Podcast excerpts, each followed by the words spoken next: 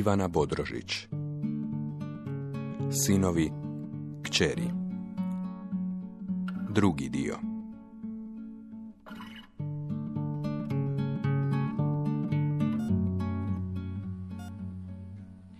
Bila sam u nedjelju kod Mande na ručku. A nisam ja htjela ići, znaš da ja ne idem po tuđim stanovima. Ali evo, bila je tako naporna i dosadna, svaki dan me zvala. Zvala je i Anđu, zbog svega što se dogodilo, pa da ne budem stalno sama. Ali dobro. Uglavnom, puno su te pozdravile, pitale su za tebe i kako si, šta je, jel da dođu jedan dan. Ja sam rekla, neka, ne još sad. Ako Bog da, brzo ćeš ti kući, onda ćete se vidjeti. Ma samo nek si ti meni živa, makar i ovako. Vruće joj je od uzbuđenja. Vidim kako joj se čelo orosilo, pa me krene otkrivati. Jer kako je njoj, tako mora biti i meni. To je roditeljstvo. Mama otkriva plahtu s mojih grudi, spušta je prema dolje, a onda zavrišti tako iskonski da gotovo poskočim s kreveta. Sestro! Sestro! Šta je bilo? Šta se događa? Odakle ova sva krv? Gospođo, pa to je samo menstruacija. Netko nije dobro namjestio pelenu. Majka zanijemi. To je bilo zadnje čemu se nadala od svoje ponovno rođene bebe. Krvarenje iz mojih reproduktivnih organa bilo je izvan svih očekivanja. Svojevrsna izdaja organizma koji, na svaki način osakaćen, još uvijek vapi za potomstvom.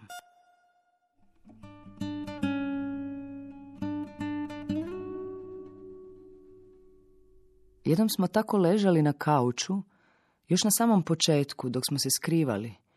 Ukrali smo nekoliko sati od dana i ruke su nam bile posvuda. U jednom trenutku bio si ispružen ispred mene, a ja zagnjurena u tvoje leđa, u miris kože koji je probijao ispod toplog pamuka majice. Stiskala sam se uz tebe grlečite od iza, a ruka mi je doputovala u tvoje hlače. Htjela sam se uvući unutra, k tvoju toplinu, mekano i blisko. Ali si me čvrsto primio za ruku. Nemoj, Šta je ljubavi? pametna si. Znaš, Mene kao da je grom pogodio. Ne znam hoćeš li ikada to moći razumjeti. Nije mi palo na pamet da te tijelo i na taj način iznevjerava. Preživjeli smo taj trenutak. Jednom me negdje uhvatila nevolja, tako smo je zvali. Za gotovo sve smo razvili naš vlastiti jezik. Prokrvarila sam u onom starinskom kinu u koje smo najviše voljeli odlaziti. U nedjelju popodne. Ljuta i u bolovima, nigdje u blizini dućana ni kioska. Uzeo si me za ruku i u nju mi stavio svoj ruksak. odi na toalet. U unutrašnjem džepiću imaš sve što ti treba. Gdje ćeš naći takvog dečka? Srce mi se prelilo zbog tog zida koji si preskočio.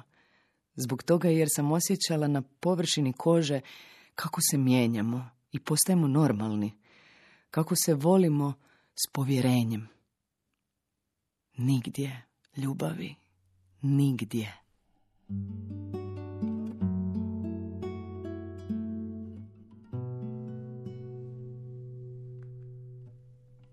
Ne sjećam se kako je točno započelo to s lupkom. Mislim da smo ležali na madracu u mom stanu i gledali neku seriju na laptopu. Pličana igračka u obliku zeca s jednim zubom koji mu viri iz njuške, relikt mog djetinstva, stajala je odbačena u kutu sobe.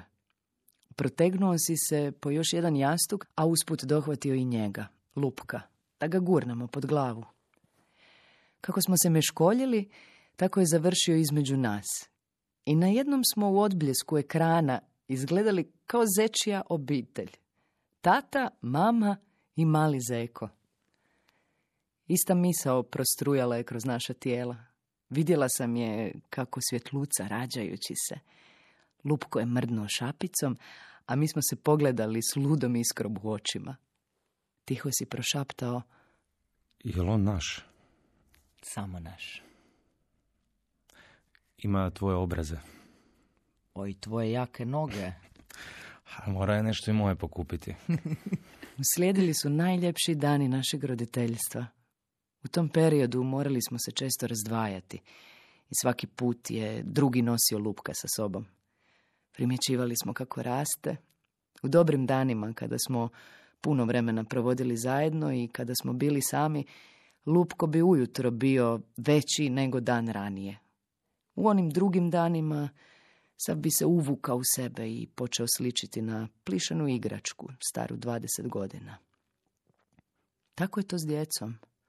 Kad je puno ljubavi oko njih, djeci buja osobnost, produbljuje se njihov trag u svijetu, postaju jedinstvena ljudska bića. Kada toga nema, onda traže gomilu, bezlični se utapaju u masi, bojeći se istupiti s kolone istih. Prosječnost ih čuva od nedostatka hrabrosti. Možda bi mami bilo lakše da zna za njega, da zna da smo imali dijete, da nismo bili najsamiji na svijetu. Možda bi ga, kad bi mogla razumjeti, mogla donijeti ovamo, u bolnicu. Lupku ne bi smetalo. I ti si ostao bez svih stvari. Toga sam postala svjesna onoga jutra kad sam ti pomagala da se spakiraš dok su te otpuštali iz bolnice. Pridizao si se polako. Bio si slab. Od operacije je prošlo tek nekoliko dana, a niti nekoliko sati od kako su ti iščupali drenove ispod pazuha. Na tom mjestu ostale su otvorene rupe. Direktni prolazi u tebe. Djelovao si kao starac. Ruke si pomicao poput robota. Sporo i daleko tijela. Mučio si se s navlačenjem veste, ali ispod zgrčene grimase na tvom licu probijalo je svjetlo. Neki novi osmijeh. Kupim tvoje papuče ispod kreveta, otvaram ormar koji si koristio. Vadim košulju u kojoj si onog jutra došao u bolnicu. Iz njena pod ispada grudnjak. To zapravo i nije grudnjak. To je sportski top koji ti je bio dva broja premalen. Oklop u kojem si živi od najranije mladosti. Stvar koju smo prozvali crni vrag. Jednom si mi iza zastora tuša doviknuo. Dodaj mi. Šta? Onog crnog vraga. Samo si ispalio u smjeru topa koji se crnio na mašini za rublje. Tako da tu riječ više ne bismo morali izgovarati, imali smo vragove. Ostao si tako bez mnogih svojih stvari. Iako si ih mrzio, s njima si ostao i bez svoje prošlosti. I nikada više na nju nećeš imati pravo. Jednim malim dijelom ta prošlost se sastojala i od nas, koji smo se pronašli baš u trenutku u kojem si se iznutra rasparao spremajući se da kroz kožu, sluz, krv i šavove izađeš van. Ali ja nisam imala srca tu našu prošlost baciti u grotlo. I zato sam čuvala slike koje su nas učinile time što jesmo od naših prvih dana. Kad sam te sa stijene gledala kako stojiš do koljena u moru, dva mjeseca prije operacije, to zadnje ljeto u ličinki, s plastičnim frizbijem u ruci i osmijehom koji me zove. Iz daljine sam mogla vidjeti kako se kapi vode presijavaju na tvojoj koži, kako ti se sjaji mokra i posve crna zalizana kosa, kako si sam ispred te beskrajne pučine, dok stojiš kao neki morski polubog, siješ ljepotu, strah i čuđenje. I tada sam mislila Nikad ti neću moći opisati kako te zaista vidim. Za tim ću uvijek žaliti. Možda si mi tada bio najljepši. Možda smo se tada najviše voljeli. Gotovo godinu dana mi nisi dao da ti legnem na prsa i da te pomilujem. Kada bih krenula prema njima, samo bi me uzeo za ruku i spustio je na stomak. Samo nekada, baš kasno u noći, kada bismo se uspjeli toliko približiti jedno drugome, jer je sav svijet utrnuo i niko živ nas nije mogao čuti, potvrdno bi mi u mraku kimnuo glavom, kada bih ti najtišim glasom rekla ali ja to sve tako volim, sve tvoje. A onda bi dodao iz mraka. Ti si jako čudna djevojka. Danas, kad te drugi ljudi upoznaju kao mladog, privlačnog i talentiranog fotografa, kad te pitaju nešto o tebi, ti si čovjek bez prošlosti. Pun općenitih priča o odrastanju u malom mjestu, o mlađem bratu kojeg si maltretirao, o ranom odlasku od kuće, o djedovu lajka aparatu koji ti je otvorio prozor u svijet.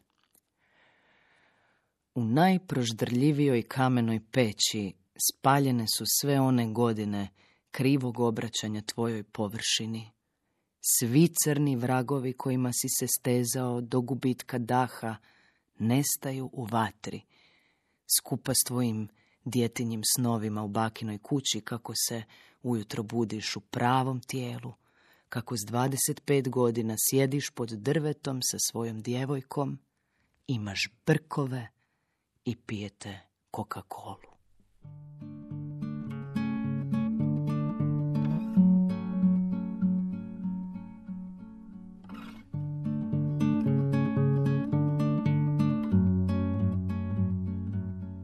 Dobro jutro, srećo. Čim mi se tako obraća, mora da se dogodilo nešto izuzetno. Doći će ovaj tjedan da te posjeti. Prvo pomislim na tebe, a onda mi odmah sine da ton kojim to izgovara ne može pripadati ničemu što ima veze s tobom. Taj neodređeni netko koga se spominje svečanim glasom, napola u strepnji, a napola u svetačkom obožavanju i ushitu, može biti samo Tomislav, sin i brat. Za tim sinovima, braćom i unucima, za njihovom sjenom trčale smo cijelo djetinstvo, oblikovane i naseljene njihovom imaginacijom. Jureći za njihovom potvrdom, bjesomučno smo se nadmetale da slijedimo trag koji su ostavljali za sobom, makoliko jadan bio. Kako u dječjoj, tako i u odrasloj dobi. Slučajno otvorim oči, već sam dugo budna, pa se nehotice otvore same i vidim mamu kako joj lice blista, kako snatri o tome da će joj obitelj ponovno biti na okupu.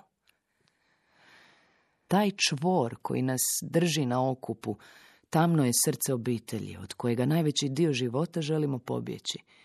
I što više potežemo krajeve vlastitih konopa, bježeći, to čvornato srce postaje manje, stegnutije, zatvorenije, a konopi se bolno urezuju u naše dlanove.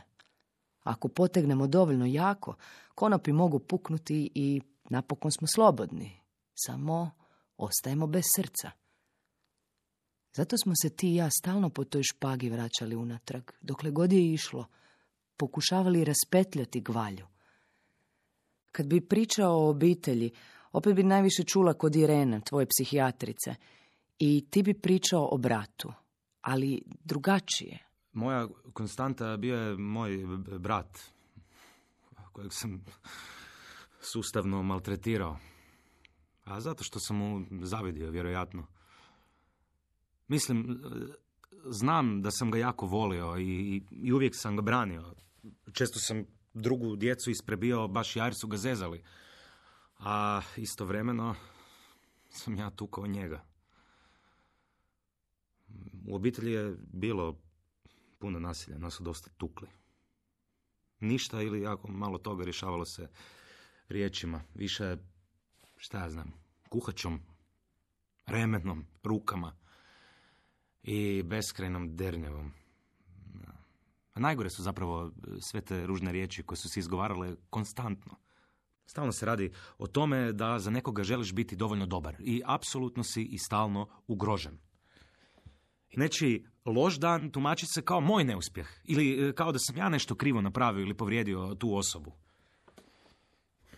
Naravno da su me u školi stalno zezali, jesam li muško ili žensko. To me jako boljelo. Ne znam zašto, odnosno ne znam koja me strana tad boljela.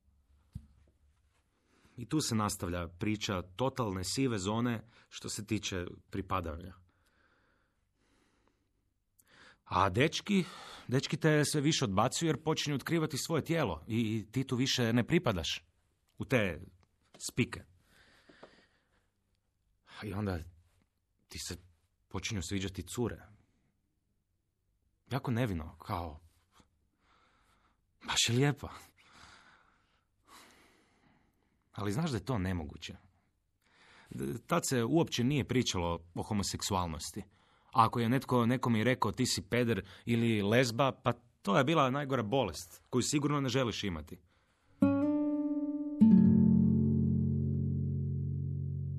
Sjećam se onog jutra u kojem je dežurna učenica došla po mene da me odvede kod pedagoga. U kabinetu su me dočekali uplakana mama i blijedi brat.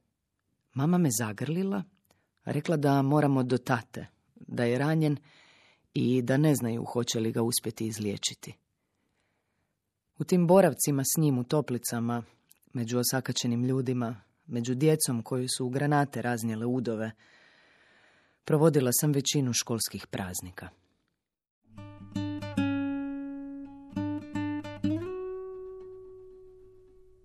Stojiš među hladnim pločicama u kupaonici. Prvi put se moraš previti sam. Ja sam ispred vrata na hodniku. Želim ti pomoći. Pokucala sam već dva put, ali čujem samo zvuk ventilacije. Do sada si mi dao samo da vidim zavoje. Pribojavaš se kako ću reagirati. Najviše od svega brineš hoćeš li mi postati odbojan, čudan, neprivlačan. Dobro uđi.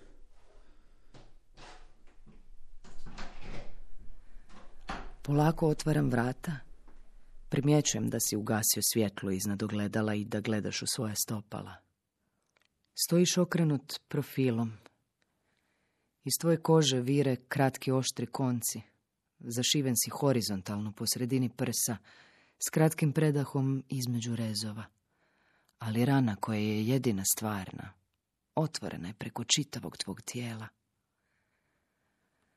Oprezno ti prilazim s leđa, polako te prstima dodirujem po lopaticama, prelazim na ramena, sve do tvojih ključnih kostiju, okrećem te prema sebi. Tebi se to ne gadi? Ne želim to ni izgovoriti. Samo se smješkam. Podižem majicu.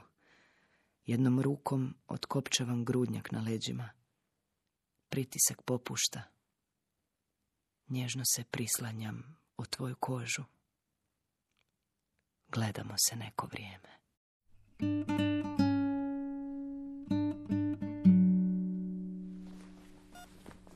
Kaj si tak stisla čuču, no? Ko da ti bu moje zeli. Ružica se dere, pokušava Ajde, ajde, raširiti daj, moje no, ukočene no. noge, kao da ih namjerno stišćem. Ajde. Braco se smije i debelim prstima odmotava čistu pelenu, dok pored moje glave poskakuje njegova trbušina. Odjednom se iza njegovih leđa stvori doktorica koja je časak prije neprimjetno ušla. Aparati počinju divljati, a ona slijedeći istu frekvenciju počinje vikati. Van, izlazite oboje van. S mjesta. Odlaze, pokunjeno ne dovršivši posao. Doktorica glasno uzdahne, podvlači svoje mekane ruke pod moju stražnicu, namješta mi pelenu. Uredno, čvrsto, ali udobno. Zakopčava je samo ljepljivim trakama. Potom ispušta spavačicu i ravna njezine rubove, pa me lagano pokriva plahtom. Voljela bi ti pomoći. Mislim da ti može biti bolje. Ali prvo želim saznati šta ti hoćeš i s kim. Nije mi jasna ova njezina zadnja rečenica. Kako da joj kažem? Da mi nije jasna. Nije mi jasno, doktorice, što ja mogu htjeti i s kim. Nije. Kakvu drugu mogućnost ja imam? Ovako, na samom početku, kad su te tek dovezli na intenzivnu, dva ili tri puta dolazio te posjetiti jedan dečko, Dorijan. Dobro, dobro, dobro. Čekaj, polako. Pola- Tako mi se nekako i činilo. On povremeno nazove i raspituje se, ali s obzirom na ono što nam je tvoja majka ispričala, nismo mu davali puno informacija. Da li bi ga željela vidjeti? Trepnem. Odmah. Šutim na dnu bazena nemoći. Kad sam te vidjela, u tebi sam prvo prepoznala bol. Dijagonalno, preko cijele prostorije. Sjedio si za stolom, miran, ali živ, življi od svih oko tebe. Kao da si jedini bio šaren u crno-bijelom svijetu. Pogledi su nam se sreli i zadržali sekundu dulje nego što je bilo predviđeno. Neka iskra dotaknula je moj um. Poželjela sam ti se približiti. Bili smo na nekom jazz koncertu u podrumu kluba. Kad smo se povezali, Nic se nategnula i povukla nas van ispred kluba na cestu u dva ujutro. Kao izašli smo pušiti. Žicam u tebe cigaretu. Koliko ti je trebalo? Smijem se blesavo. Stojiš na nekom bloku od cigle koji si i našao na ulici. Ja ispod tebe, oduševljena publika. Pomišljam, Bože, dakle si se stvorio? Iz koje pukotine izbija tvoj žar?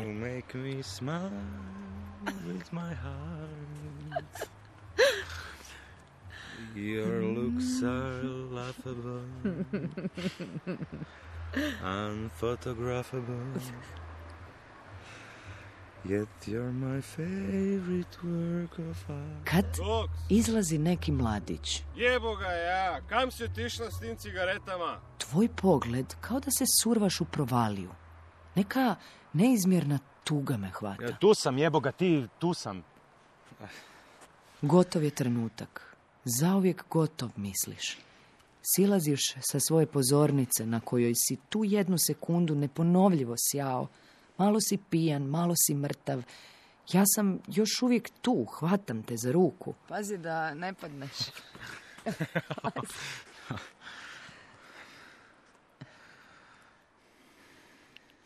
Lica su nam blizu.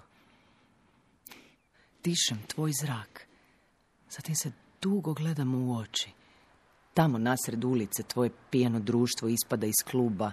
Kotrljate se kroz mutna svjetla. Tvoj vitki nemiran lik se okreće. Guraš mi papirić u ruku. Javi se. Halo, Naravno. Hoću. ideš jebem u mate. Viču s dna ulice. Ali vrijeme je nekako stalo. Zaustavilo se samo na par sekundi. I taj zagrljaj nasred ulice bio je zalog naše iduće dvije godine. Let me hide my fears in kingdom of your skin. Your skin is a masterpiece, only one I've been in. Let me bury my shame in the flare of your hair. Hair can tame the void of my despair. Let me inside you, let me in. As close to myself as I've ever been. Let me inside you, let me in. As close to myself as I've ever been.